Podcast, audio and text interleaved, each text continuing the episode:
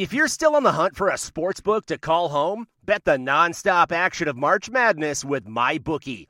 Enter bracket contests for a chance to take home prizes of up to $25,000 or pick from a huge selection of straight bets, props, and odds boosts. Whatever your style, MyBookie makes it easy to play your way and get paid. Sign up now and take advantage of our generous welcome offer to score a massive first deposit bonus of up to $1,000. All you have to do is claim promo code MADNESS50. But the fun doesn't stop there. Get up to the minute odds, free bets, and expert predictions to help you decide who to put your money on. The best part about MyBookie, you can bet on anything, anytime, from anywhere. Use promo code MADNESS50, that's MADNESS50, to secure your limited time welcome bonus today.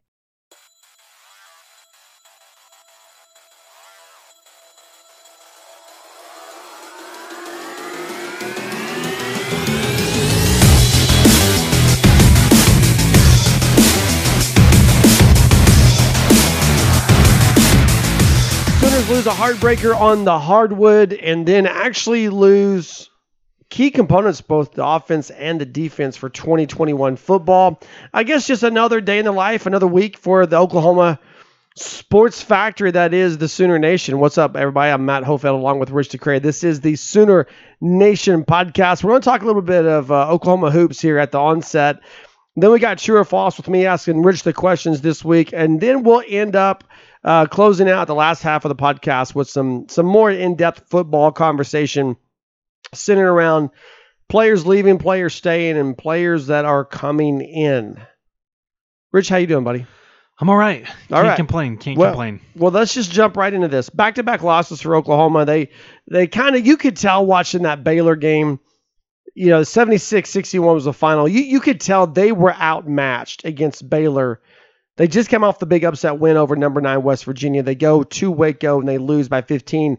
And then, you know, really backs against the wall going on the road at number six Kansas. It was the completion of four consecutive top 15 opponents for Oklahoma you didn't have Brady Manek, you didn't have Jalen Hill, and they real I mean they took Kansas to the wire. I, I, I, Oklahoma is a team that's we've talked about it. I've, I've teased you about Mo Gibson. You've, you've kind of shot your, your shots back, but this is a team that Lon Kruger, I think, has found their identity with the that tenacity, in your face defensive effort. And if you would have told me no Brady, no Brady Manek, no Jalen Hill, and then they're only going to lose by four at Lawrence, I would have been shocked. But is this a team that now you you feel like sitting at six and four overall on the season through their first ten games? Can you say their identity now is officially a defensive first uh, basketball team? I will say this as we kind of kick this discussion off, Matt. Is one thing that we know about this team is that they are a veteran team. There are players who have quite a bit of experience at the Division One level, specifically within the Big 12. And of course, you've mentioned Brady Manek, but it does go beyond just that singular name. And when we also look at this team, one thing I think you'll quickly find is that there is some length there that exists on this roster. And Oklahoma, more specifically, Lon Kruger, has really found a way to utilize that to give some of these teams a little bit of an issue. Now, Baylor, where, where I really want to start when it comes to Baylor, is Baylor's the number two team in the country. They're mm-hmm. undefeated for a reason. And when you and go, I think Texas may be better, by the way. really Yeah, we'll, we'll get to that later when, on. when but- you go up against a team like Baylor, you know that you you've got to play a complete game if you're going to beat them. And it's just because of the brand of basketball that they've really established here over the past few years. We'll get to the Texas conversation here in a moment as you've mentioned Matt, but I do know that the Big 12 from top to bottom is a pretty difficult conference to compete in. Mhm. When it comes to basketball specifically, Oklahoma finding themselves somewhere in the middle of that, I, I do believe sitting at six and four that this team is better than that record. But given the sure they got the one upset of West Virginia, and then you look at the the couple of losses to ranked opponents here, this Oklahoma team I said was going to surprise some people, and I still think that they're on track. I think they've surprised. West Virginia. That's Did for not? sure. That's for sure. I still think they're on track to do that. Um, don't count this team out of any game at any point. unless they have a dismal, dismal shooting performance. Because as we know, well, I think de- that's what we saw at Baylor. That right. was the- that's yeah, what I'm saying. Is defense can't pave the way every time. Right. You have to score points to stay in the game. They they forced 16 turnovers against Kansas and six block shots. Um, yeah, that defense has to translate into offense. They they outscored the Jayhawks 33 to 31 in the first half, but then just kind of fell back by six in the second half. Um, but you're absolutely right. And when you when you look at the Big 12, the the way it's shaping up, in my in my humble opinion, is that I oh, there's clearly a top tier in the Big 12. And clearly Oklahoma's not on that top tier at this point. But I don't think they're a team that that you can count. I mean, I hate to use this il- uh, illustration on a, on a year like it is, but I mean, Iowa State's not a good basketball team this year. Kansas State, not a good basketball team this year. And so there are certain teams, and there's always in every sport, there's certain teams you're like, yep, that's a layup. That that's a game that that you you just have to win. Oklahoma's definitely not in that category. And when you look at how the schedule's shaken up now, the next game is coming up Tuesday night. We're recording this on a Monday night, but TCU, TCU is in that category. When you're playing the Horned Frogs at home, you've already beaten them on the road. That's a must win for the University of Oklahoma when you've lost three of your last four games against top 15 opponents. Is it not? Yeah, and it's it's definitely a game that's winnable for Oklahoma. I know Oklahoma will be heavily favored in that because of their previous mess, uh, matchup. Regardless of what the records say at this point in time, you're looking across the board and, and you're saying again, Oklahoma, the better team, they're going to compete throughout the remainder of the Big 12. We see them scoring 77 points a game versus TCU 69 points a game. Field goal percentage, of course, is, is going to hover right in that 44, 45 range for most teams that are that do have a winning record. Let's put it that way. For most teams that have a winning record, Oklahoma is going to move the ball, but the defense is, is ultimately what's going to set them apart here, as you've mentioned. One thing I will say, Matt, is I, I do believe this has to be a must win game for TCU as well. Both Oklahoma as well as TCU are riding two game losing streaks at this point. I know they would like to turn that around instead of whether it's Oklahoma or TCU, instead of extending that to three. So you've got two games that we think are winnable, and I feel like must-win games. They're both games Aaron Norman, TCU, and Kansas State. But sandwiched in between those two games is the first round of Bedlam coming up on Saturday on the 16th of this month. After you see Oklahoma, what they did at Lawrence, what they did at Baylor on the road against two of the better programs in the Big 12, do you see Bedlam in Stillwater as a winnable game for this team? Oklahoma State's not been what I thought they would be.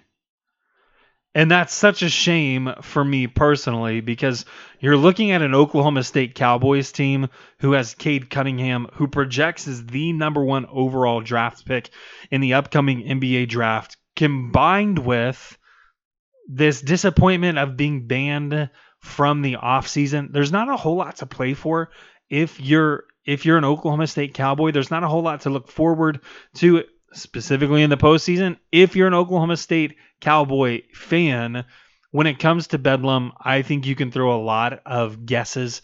You can throw a lot of these paper statistics out of the equation because it is ultimately some kind of a rivalry, Mhm. regardless of how you want to look at that. I know it's not football numbers, but when you look at Oklahoma, Matt, you and I had this conversation the other day. How many how many teams in the Big 12 does Oklahoma have a losing record to? One. It's one.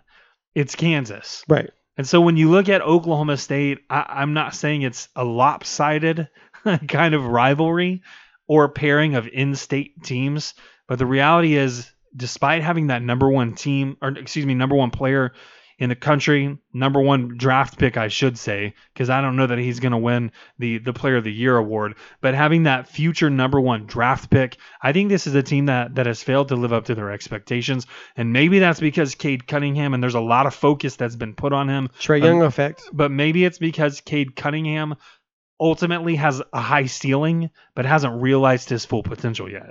Okay, so let's look at the Big 12. I- I've got it kind of there. There's the upper tier.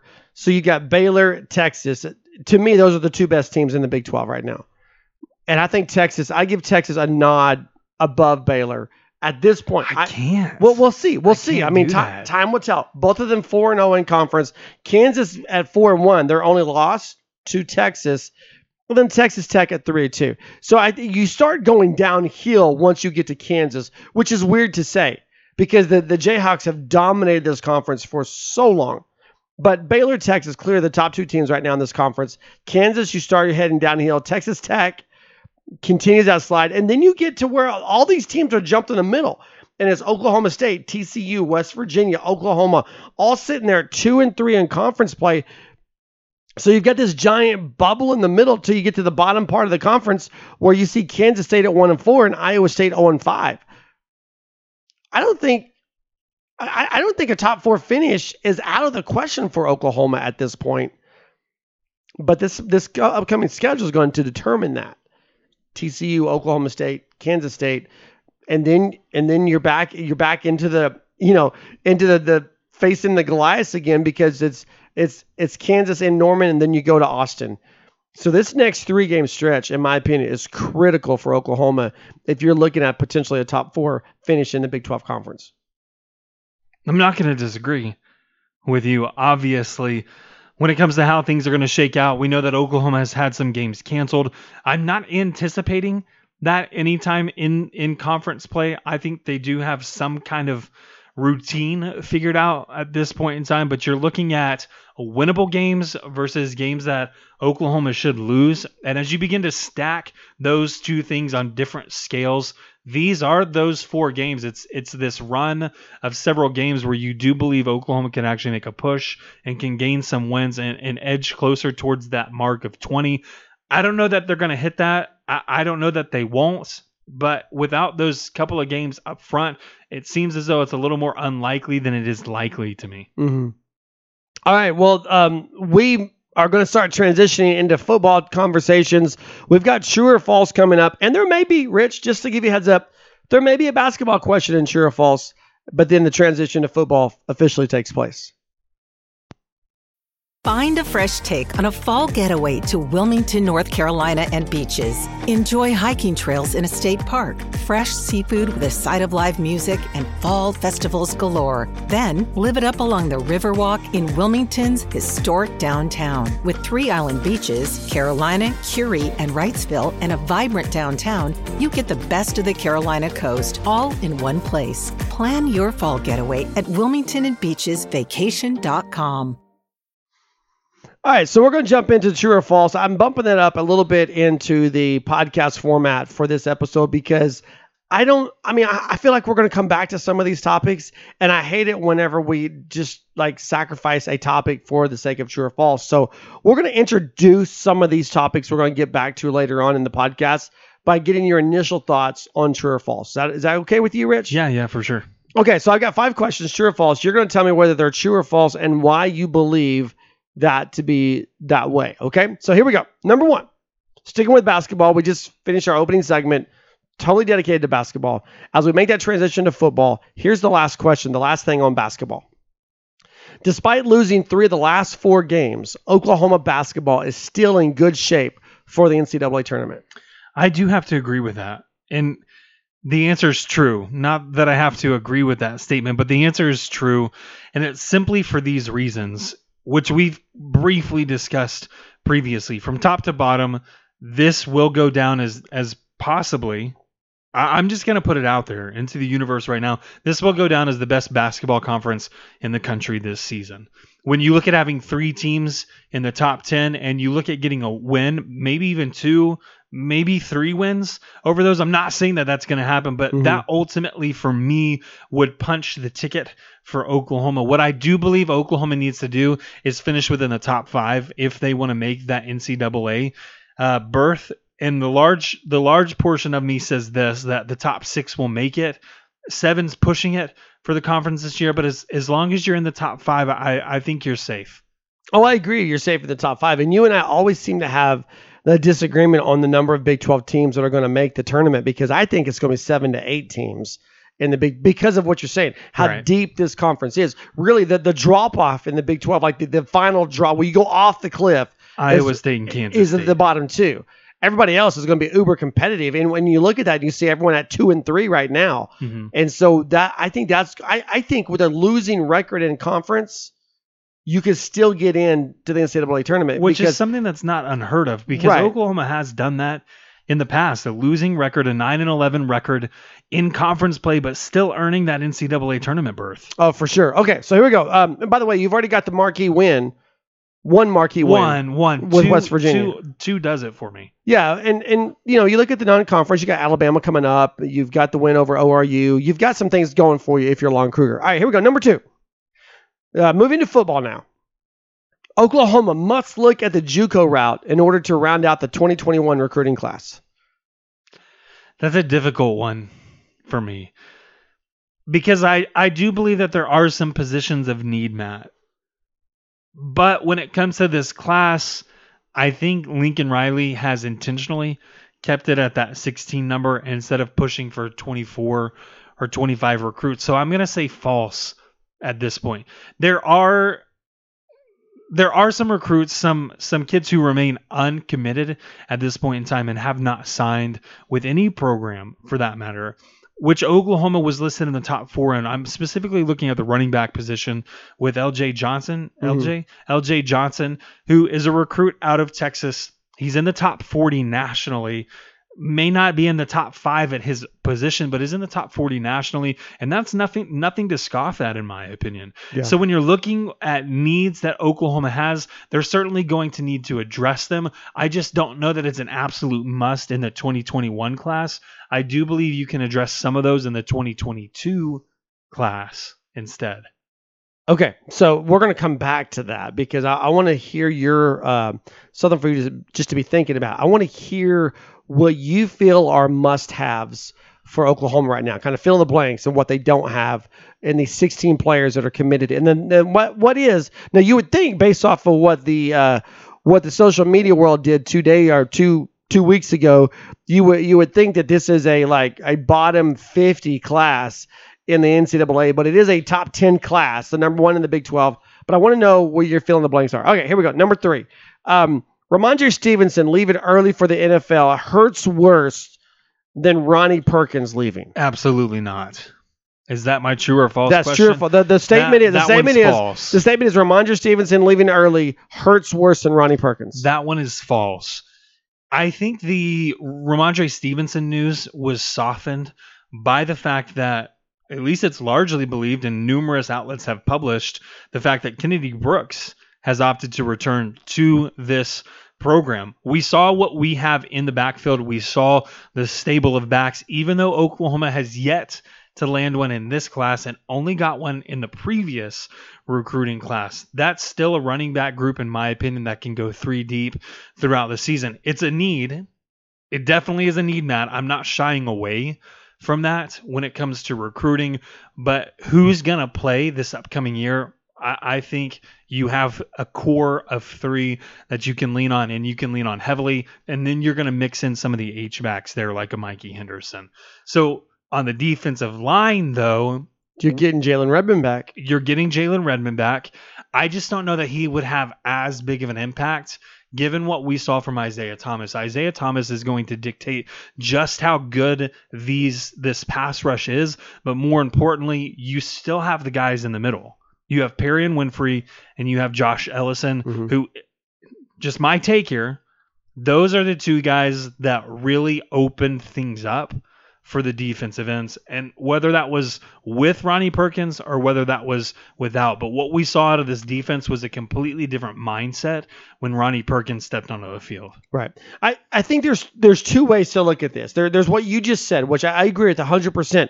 But I also think the other side of that, which I think I can agree with as well, is that early in the season against Kansas State, against Iowa State, you still saw solid defensive efforts. Now you didn't get quite the pass rush that you that you saw I mean, post Ronnie, Ronnie, Ronnie Perkins. Perkins finishes number three in sacks and tackles for loss on this But team. but still, in you, half as many games. You think about the Texas game, you think about the TCU game, you really see these guys, like you mentioned, Isaiah Thomas, start to really kind of come into their own. Nik Bonitto coming into his own on that edge rusher, that jack backer position. I think it's a wash, honestly. I, I don't, I don't, I don't know. This is kind of a trick question for me because I don't know that you can say Ronnie Perkins hurts worse than uh, than Rhamondre Stevenson or Rhamondre Stevenson hurts worse than Ronnie Perkins because the reality is the running game wasn't working until you get really to TCU. And then you played a, a, a very soft defense in TCU. The running game took off. It exploded at Texas Tech, which is when Ronnie Perkins came back. So, based on what we saw in 2020, I think Ron, Rhamondre Stevenson was missed more than Ronnie Perkins. But now, when you look at personnel groups, Jalen Redmond coming back, Kennedy Brooks coming back, to me, it's a wash. Well, Kennedy Brooks, and this is why I lean towards it being Ronnie Perkins. Kennedy Brooks was the leading rusher on the team two years running. Yeah, all of a sudden, I mean, he's got 2,000 yards logged in the first two seasons. All of a sudden, he opts out. That was a major loss. Well, let me ask you this: If Kennedy Brooks doesn't opt out, is Oklahoma in the in the playoff or are they in the Cotton Bowl? They're in the playoff, undoubtedly to me. Okay. No, I mean you're, you're, trying to get me to switch my answer, but I, am still going future wise. The the loss of Ronnie Perkins hurts worse. Okay. Okay, here we go. Let's move on to number four then. Sticking with football, Big 12 championship. Oklahoma beat Iowa State. It was the second time around for both of these teams. If you listen to Cyclone fans, they won the regular season Big 12 championship, even though that's not even a thing. It isn't basketball. Here's the statement Oklahoma and Iowa State will be number one and number two heading into the Big 12 next season. We've talked about this, but now you know who's coming back on both teams. You know who's leaving on both teams. Here it is. They'll be number one and number two as Big 12 play begins next season. Man, that that's a good question. I know. That's why I came up with it. And it's largely because Texas is still the X factor in all of Casey this. Thompson, baby. When you look at the name on the jersey, I think Texas gets some undeserved respect, mm-hmm. some undeserved or unearned confidence as well. And it's very, very possible that Texas is bumped up into that number two spot. But preseason, I'm just going to roll with it, Matt. I'm going to say true. Oklahoma, number one. Iowa State, number two. Okay, final question. Just a few seasons after winning the franchise's first ever Super Bowl, the Eagles have fired Doug Pederson as their head coach. One of the hot names to replace him is none other than Lincoln Riley. True or false? There's no need for Oklahoma fans to worry about Lincoln Riley and NFL rumors. That's true. That's very much so true. I, I think Lincoln Riley, number one, is at a place where there's not a lot of pressure on him as long as he keeps winning. If you were to walk into the locker room in Philadelphia, number one, you're dealing not with players that you recruited, but players who are on a payroll along with yourself and you have to create a culture a completely different culture and unfortunately for for me Matt the biggest comparison that I can draw is a guy like Chip Kelly who was an offensive mind mm-hmm. who came from the college ranks as one of the hottest the hottest commodities on the market, jumped into the equation. Guess where? Philadelphia. And it just didn't pan out for him. I'm not saying that that would be the case for Lincoln Riley because I, I think that Cliff Kingsbury may have a very bright future ahead of him in the NFL, assuming that he can keep that team together and keep the quarterback in place more specifically. But when it comes to Philadelphia and Lincoln Riley, I just don't think there's a lot of issues um, are a lot of things to consider if you're an Oklahoma fan or if you're Lincoln Riley, because one, the money's there at Oklahoma, you're winning at Oklahoma, everybody loves you, and you're expected to compete, if not win a national championship within the next three years. That's not the case at Philadelphia. And how big of a pay raise would he actually get, if any? Well, right, and that's that's an important thing to keep in mind. I wrote about that when it was all all the Dallas Cowboy rumors were going on last year.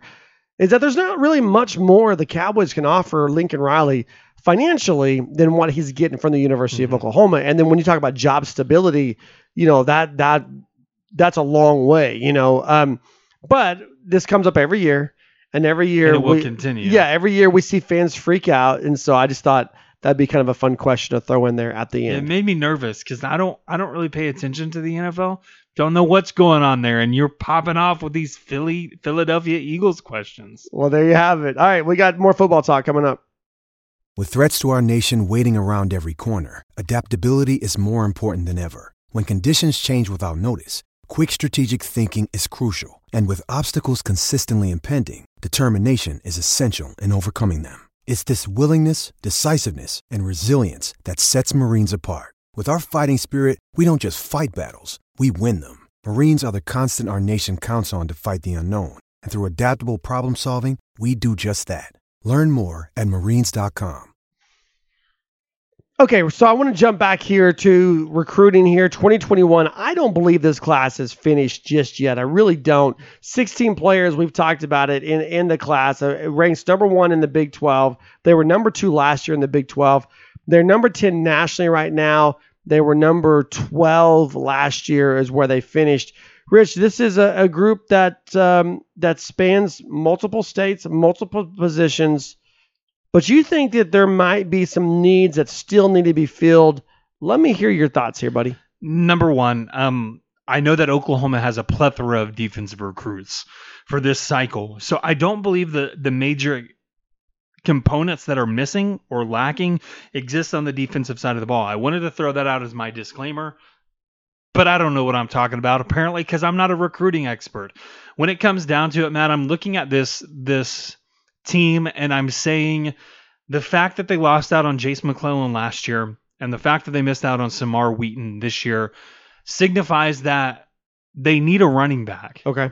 I know that typically when you look at college football programs, they have five to six scholarship running backs on the roster. That's not going to be the case for Oklahoma moving forward, as some of these players, specifically TJ Pledger, has Mhm. entered the transfer portal. I do think there's room for a running back. I do think there's an option that exists, which I've already mentioned previously on this podcast, which is LJ Johnson, who, by the way, if you're not familiar with that name, showed a verbal interest in Oklahoma when he released his top four. I believe that was back in November.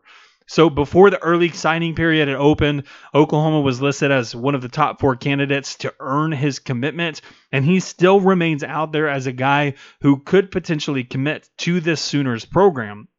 So running back is a necessity in my opinion. I think Oklahoma in the offensive line could use some help in the recruiting department. That's not a knock against Bill Bedenbaugh. Don't take it as such, but it's it's to say that there have not been these big hitting recruits. Oklahoma, I am aware, does have some offensive line recruits who have signed in this class, but I do believe they would have liked to add at least one more name, if not two names, to that incoming class, to that roster, just for depth purposes, as well as an attempt to get these guys who are a little more versatile can mm-hmm. play any any spot along the line because we know that mm-hmm. anything can happen in any given season especially while we're waiting on a decision and what's really going to happen with a guy like I wanted to say Eric Wren is that his last name Eric Wren played several that's seasons not it ago. who am I thinking of I have no idea. on the left side of. the offensive line there were some a issues current player for yes Oklahoma, Eric player. Swenson? Eric Swenson Okay. thank you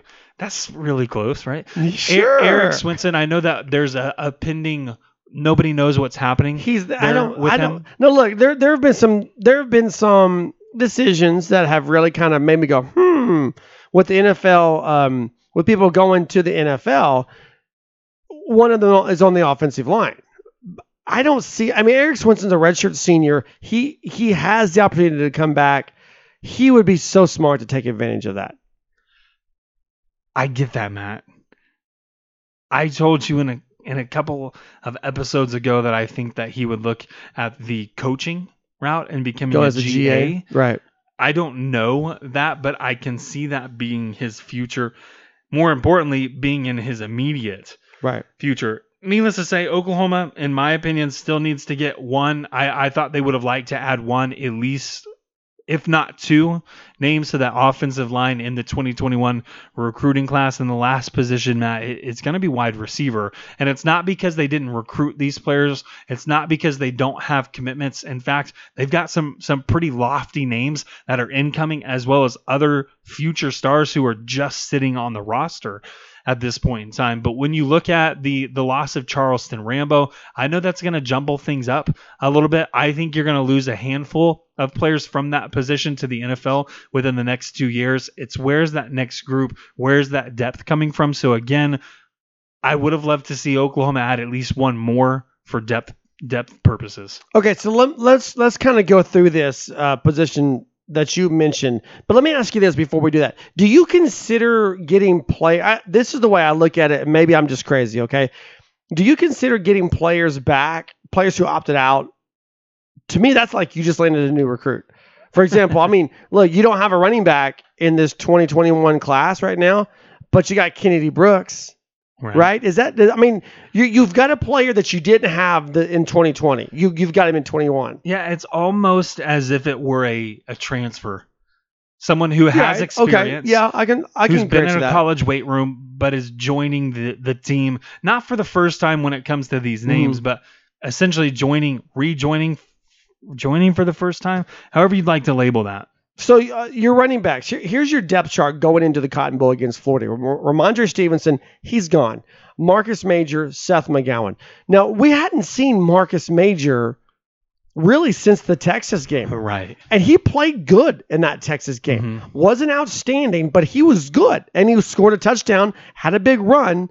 It was to to my recollection, it's the best we had seen Marcus Major until he shows up at the Cotton Bowl and he steamrolls Florida for over 100 yards on 9 carries and a touchdown. It was the first time the the Cotton Bowl was the first time I'd seen Marcus Major play college football where he looked like the high school version of himself. You know? hmm Uh, and I think that's a fair statement. But here's my question Rhamondre is gone. Marcus Major's back, clearly. Seth McGowan is back, clearly. You're going to add. You're going to add another experienced running back in Kennedy Brooks. He's going to be number one in the depth chart. So you just sub out Rhamondre Stevenson for Kennedy Brooks. Does that depth chart change at all to you? not not really By the way, it's it's not going to change at the beginning of the year By the way, uh, if you if you take Kennedy Brooks, um, Marcus Major, and Seth McGowan for the for the course of their careers, a very short young career for Major and McGowan, and then you add Kennedy Brooks in that mix. Do you know what their average yard per carry I is? do. Because you And read Heartland yeah, Sports, yeah, right? Yeah, I was going to say the only reason I know is because you had published an article. 6.3 is that? Yeah, is- six, so so okay. this is a this is a backfield that's going to go into the season averaging 6.3 yards per carry, which is way better than what they went into 2020 with. And I get it. I don't want to take anything away from losing Rhamondre Stevenson. Don't want to do that at all. But th- they went into 2020 with TJ Pledger, Marcus Major, and Seth McGowan. That is a ton of talent, but is a ton of inexperience. Mhm. And they were nowhere close to 6.3 yards collectively because Seth McGowan hadn't even played college football going into the season. The very first, and, and then here he is, game one against Missouri State. So you're already ahead of the curve, so to speak, and the running back position, right? Right. So then you move on to the offensive line, where you lose. I mean, you're not going to replace Creed Humphrey, Adrian Ealy, Creed Humphrey. and you think Swenson maybe. Yeah. But okay, so you're not. You're, so follow me here. hmm you're not going to replace Creed Humphrey, but you've got a pretty good option there with him. And and and your tra- go ahead, No, I was going to ask, who are you looking at? Christopher Because Murray. Chris from- Murray yeah, and, and Ian McIver are obviously the two options that everybody's going to begin only to talk about. one about. of those guys is a is a former freshman All American, Right. and so I think that's Murray can play every spot on the on the offensive line. That was the good thing about when he transferred from UCLA to Oklahoma. You're like, we're getting a guy that I mean, he's a utility guy. He can go anywhere. Right. But you're also getting Stacy Wilkins back. He opted out. He's coming back. So you lost two, you're getting two, so to speak, with Chris Murray being fully eligible to play for the entire season to get in there and get those reps. I still don't say I still and, and then you got two in the in the recruiting class. I'm not going to say this offensive line is going to be as strong as what they were going into Well, 2020. Matt- but let's also not forget this offensive line struggled at the beginning of 2020 because they were out of shape. And I'm going to throw a, another wrench into this entire conversation because I do believe that Oklahoma has some very, very capable young players on this roster that happen to have the offensive line label attached to them, which is a guy like Bray Walker, Right. highly talented, highly recruited player out of the Oklahoma City area. I Mhm. know it's south of Oklahoma City. You've You also can just go got say more. It's okay to you, say you, that. You've also got Andrew Raym, who sits on that roster. And he another may be, another Ray, kid from Ray may be a Oklahoma. kid that you look at also to to battle Chris Murray for the center position. By the way, I don't think like Ian McCarver, uh, McIver. I I don't want to slide a kid. I mean, he he's young. No, he's not. He's a junior, isn't he? I want to say he's young, but he's not. He's an experienced guy. Mhm. Um, but Raym is the freshman. As, Right. But I, I I think that that position is going to come down between Raym and Murray. Well, and lastly was Anton Harrison. Right. big surprise another of, young guy. a big surprise of game number one. When you see his name listed there as one of the five starting offensive linemen, there's capability there, Matt. And in fact, we even saw him in that bowl game when guess who started struggling? Eric Swenson. There's No, right. options on the offensive line. I'm looking at it from a depth perspective But when we're asking the true or That's false. the point I'm making. When you look at depth, you're losing two, but really you're gaining two. Running back, you're losing two, but you're gaining. I mean, Mm-hmm. you're- you're gaining. Now you're still down numbers with with TJ Pledger gone, but you you lose a big time back in Rhamondre Stevenson. You get one back in Kennedy Brooks opting back in. You lose numbers. You get Stacy Wilkins back. You get Christopher Murray for a full season. I, I just I don't see I, I don't see a very big step backwards when it comes to this offensive line. And it's the same story when you get to um when you, when you get to the receiver position. You lose Charleston Rambo, which is a little bit of a surprise, but then it's not a surprise because we literally watched this guy. Do you realize that he caught his first two touchdown passes of the season against where? Missouri State. And then when was his next touchdown? Did was it two against Missouri State? Yeah, two against Missouri He State. said two against Missouri State, and the next one was against Florida. Yeah, so we literally watched this guy disappear to the likes of Marvin Mims and Theo Wease. I mean, this is the guy we thought was going to be the spotlight dude, and we watched him just kind of fade out. Okay, so when you lose him, think about what you're getting back. One one other thought here, and and I know the guy was there. He was there during the season, but Theo Howard coming back is a big big deal for this team. Did not have a great season in 2020, but let's not forget Theo Howard ruptured his Achilles. We've forgotten about that. Here's a guy that ruptured his Achilles and missed a lot of practice time going into the season. Now we've seen him play. We've seen him get experience in this system. We know he's a playmaker. We saw him make plays against Oklahoma when the when UCLA came to Norman. We know he's a playmaker, but he was a guy who was just kind of lost in space because he missed so much time in practice. Now you're going to get to see him have a complete offseason with this football program and come back. And I'm going to tell you right now, I'm, I'm marking it down. January 11th, 2021. Here's the statement. Theo Howard will have a season better than what we just saw out of Charleston Rambo. So when you're talking about losing Charleston Rambo, yeah, you lose some talent, but I'm telling you right now, Theo Howard will have a better season in 2021 than Charleston Rambo had in 2020. Bold statement, number one, right there. Take it and write it down. So here's where we're sitting, Matt. When it comes to wide receivers, players who ha- who will actually play and contribute in significant minutes and significant snaps, you're saying Theo Howard's going to be included in that. We saw Trejan Bridges being Also, don't forget about Jadon Haselwood. we saw Trejan Bridges being. I'm I'm getting there. Oh, okay, okay, Just- okay, just slow bad. down, slow So down. I'll slow We saw Trejan Bridges being worked into the offense as a legitimate deep ball Mm-hmm. threat. We saw Theo Wease become that big bodied receiver who can really go outside or inside, doesn't matter what they ask him to do. He was a very dependable receiver. Jadon Haselwood was one of the highest ranked recruits that Oklahoma has ever landed at the position of wide receiver, if not the best wide receiver when it comes to ratings out of high school that Oklahoma has ever had on their roster. We expect him to contribute in a major way. Drake Stoops has has earned his weight here, if you're asking me. Mhm. He's earned his keep here with this team. We know that Charleston Rambo's gone, and then you've got Marvin Mims, okay? So count them with me. Marvin Mims, one, Drake Stoops, two, Jadon Haselwood, three, Theo Wease, four, Trejan Bridges, five, Theo Howard, six. Do you go deeper than that? Yeah. With who? And all of a sudden, we have a conundrum because there's not a singular name that you can name me that exists on the roster currently. However, you can name some some players who are coming in. Yeah, because I think Jalil Farooq and um, and Mario Williams have the ability, the potential to do what we saw to Marvin Mims. Farooq is is 6'1", 200. He's a big body Mhm. receiver coming on campus. But I'm saying that that gives you an eight player rotation, and all of them have to play. They don't have to. But Then- but, then but if you're going to go four and five wide at times, and you're also not including the H back in there as Mhm. well. I I just look. There's there's not a numbers game. I don't. I I like Charleston Rambo. It- it- when when you look at all of the all of the losses of starters, guys who started on this team, guy. I mean, look, Finn Corwin.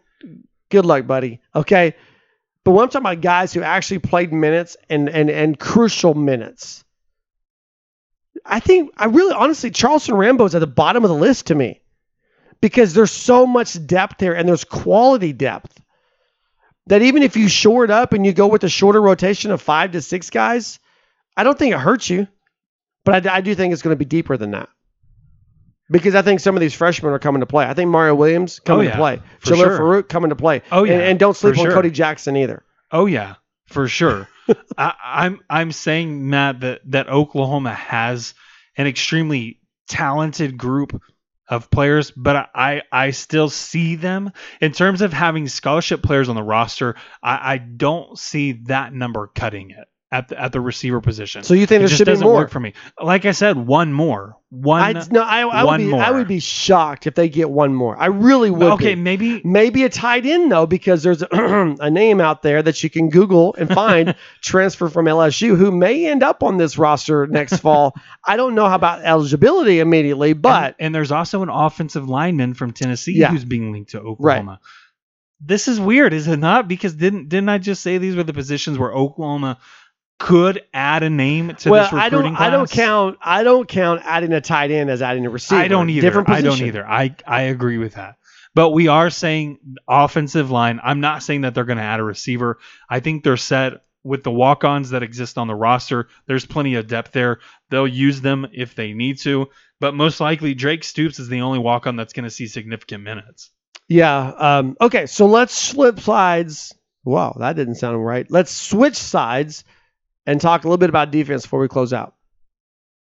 Getting engaged is a moment worth cherishing. A one of a kind ring that you design at Blue Nile can help your love sparkle. Just choose your diamond and setting. When you've found the one, you'll get it delivered right to your door. Finding the right engagement ring can be nerve wracking. At Blue Nile, you'll have the expert guidance needed and a diamond guarantee that ensures you're getting the highest quality at the best price. Cherish all of life's moments and save up to 30% at BlueNile.com. That's BlueNile.com. When when you look at the defensive side of the ball, notable guys. I think the most the most damaging guys are in the secondary. I know what you're going to say about Ronnie Perkins. I get it. But you lose Trey Norwood. We've talked about it. That means right now, Brendan Radley Hiles is your nickelback. Until someone comes up and pushes him out of the way, Brandon Radley Hiles is the nickelback. And then you you lose Trey Brown.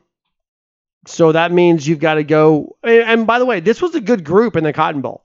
Jaden Davis, DJ Graham. The, the the future seems really bright for or DJ Woody Graham. Washington. Woody Washington, Josh Eaton on the other side. And Josh Eaton's the biggest of those guys. Mhm. And we know that that Alex Grinch wants to go bigger in the secondary. And you look at a guy 6'2, 175 as a freshman, made his debut against Texas.